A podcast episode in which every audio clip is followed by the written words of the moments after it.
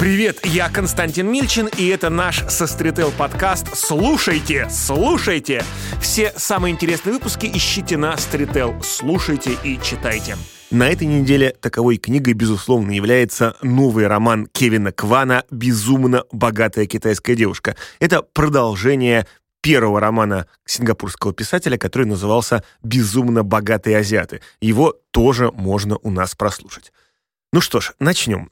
Первое, что стоит знать об этой книге, что это, конечно же, не великая, не высокая и не особо важная литература. Это, конечно же, массовое развлекательное чтение. Хотя при определенном подходе э, эта книгу безусловно, будет полезной по самым разным причинам и самым разным людям. Но начнем с сюжета, и здесь мне нужно кратко пересказать содержание первого романа.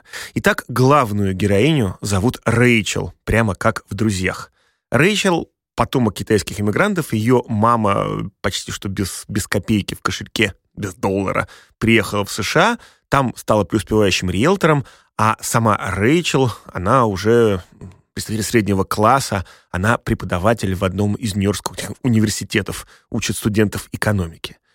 У Рэйчел есть парень, почти жених, его зовут Ник. Рэйчел думает, что он такой же представитель среднего класса, человек со средним достатком, как и она.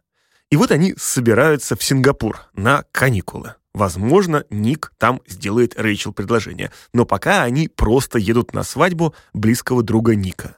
И там выясняется, что Ник на самом деле не так-то прост. Ник богат. Нет, Ник безумно богат. Ну, даже, наверное, не так. Ник безумно богат. Он наследник одной из самых крупнейших сингапурских финансовых империй.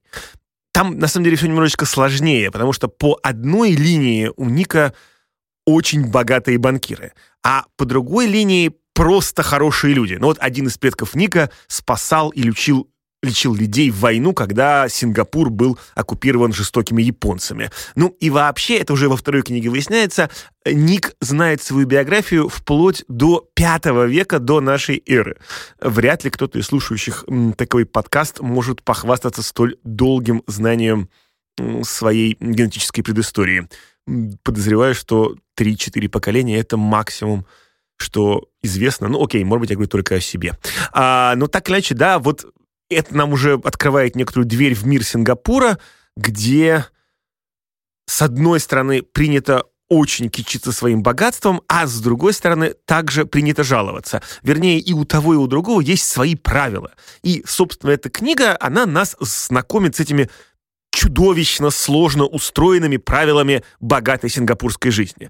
Ну, дальше э, в романе в первой части разворачивается э, сложная история э, взаимоотношений Золушки с принцем, в которой у принца не мачеха, но мать, которая очень не хочет чтобы Рэйчел выходила замуж за Ника, а Ник делал ей предложение, а, потому что Рэйчел вообще не подходит, она не из Сингапура, она э, родилась в Америке, она непонятно кто, из непонятного семейства, а очень важно, чтобы девушка вот такого вот, представитель такого важного, важного клана была непростой девушкой.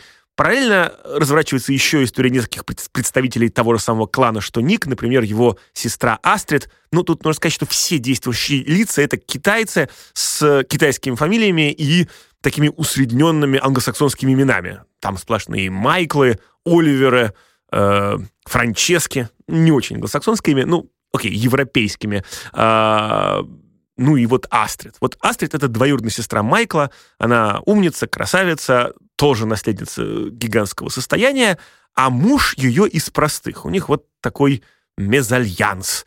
А, и муж, талантливый айтишник, у которого своя фирма, но в семье миллиардеров сингапурских его считают кем-то вроде такого младшего айтишника. Ну, то есть, если у кого-то сломался iPad э, или телефон не находит Wi-Fi, э, или нужно что-то починить, например, пульт к телевизору или даже к кондиционеру, вот этого Майкла для этого используют, и у Майкла трагедия мезальянса.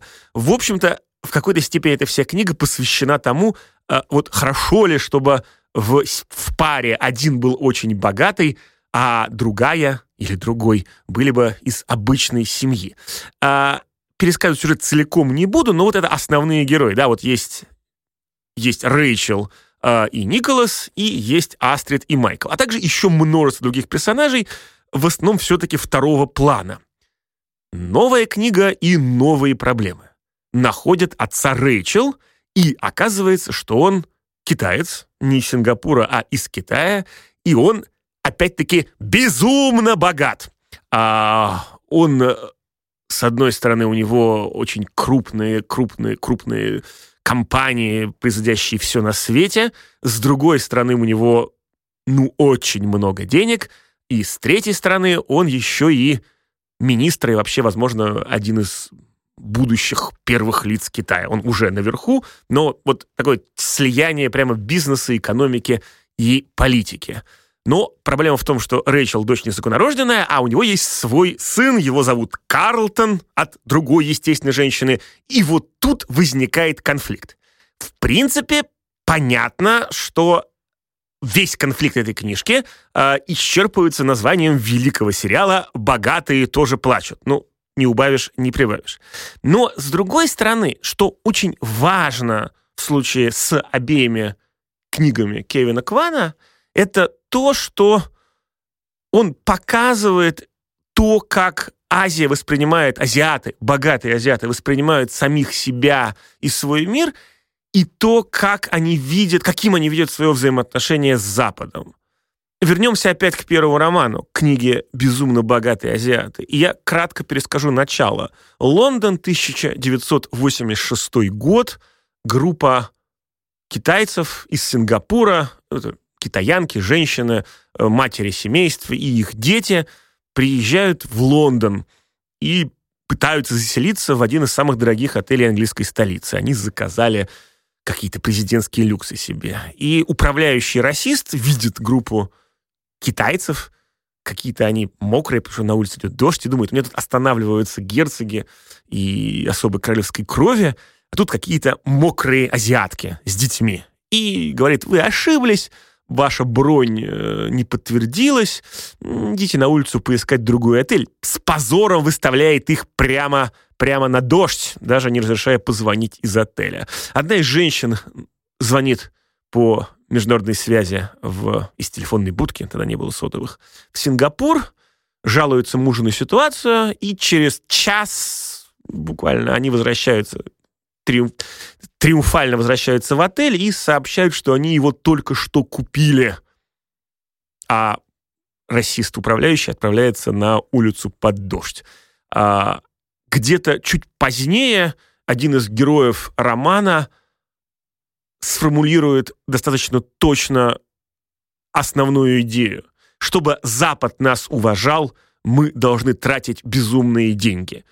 Вот во второй части мы уже видим, к чему это привело, да, а китайских коллекционеров э, просто с них сдувают пылинки на европейских аукционах э, для вот именно ну, воришек где-нибудь в Пекине и в Шанхае заказывают себе э, французских официантов и английских дворецких, привозят себе там шеф-поваров и парикмахеров из Европы, э, требуют, чтобы именно им отправляли э, все, все новинки европейской моды. Э, это уже мир, в котором Азия, Азия доминирует.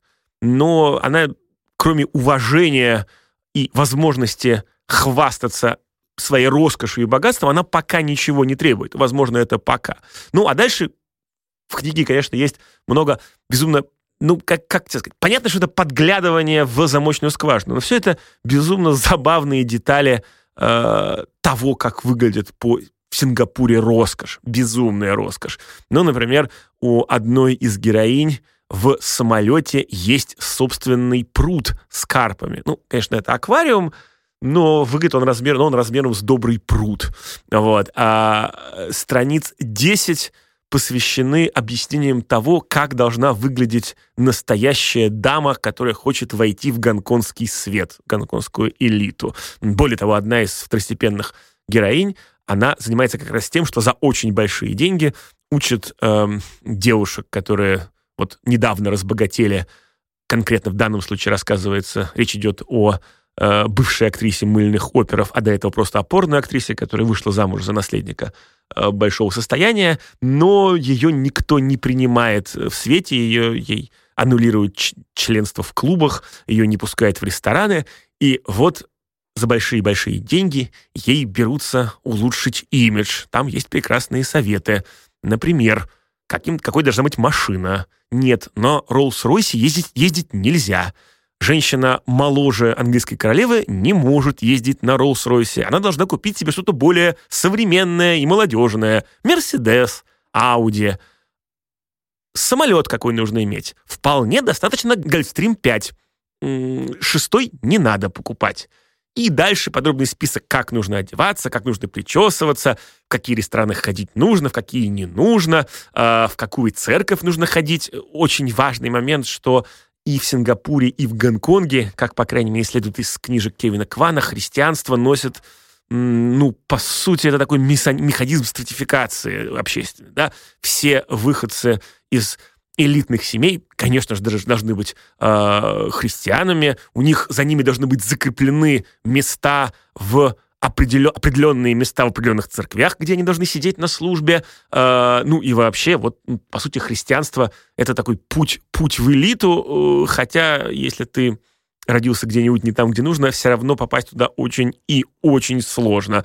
Более того, речь идет в книге описывается некоторая эксклюзивная церковь, которая находится в Гонконге на последнем этаже небоскреба, и это эксклюзивная элитная церковь с особой, совершенно с особой службой.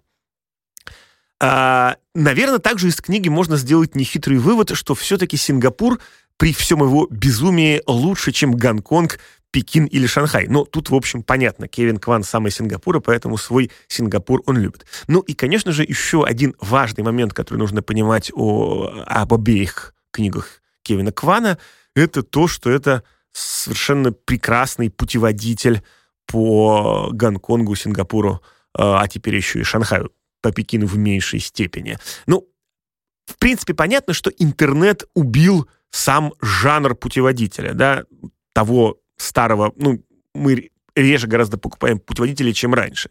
А вот книга, например, роман, который в форме художественной прозы описывает, где правильно есть в том или ином городе, описывает то безумие, которое царит в головах его постоянных жителей, э, который рассказывает о том, ну, как в этом городе выглядит престижный район, а как выглядит не очень престижный район, а как, наоборот, очень-очень. Вот эта книжка может быть полезна путешественнику. И да, э, вот в принципе, роман Кевина Квана «Безумно богатая китайская девушка» — это такое идеальное чтение, если вы собираетесь лететь в Азию. Ну, наверное, в ближайшие недели вы вряд ли полетите, но, надеюсь, вирус закончится, и мы сможем опять летать в Азию, а по дороге слушать книги Кевина Квана.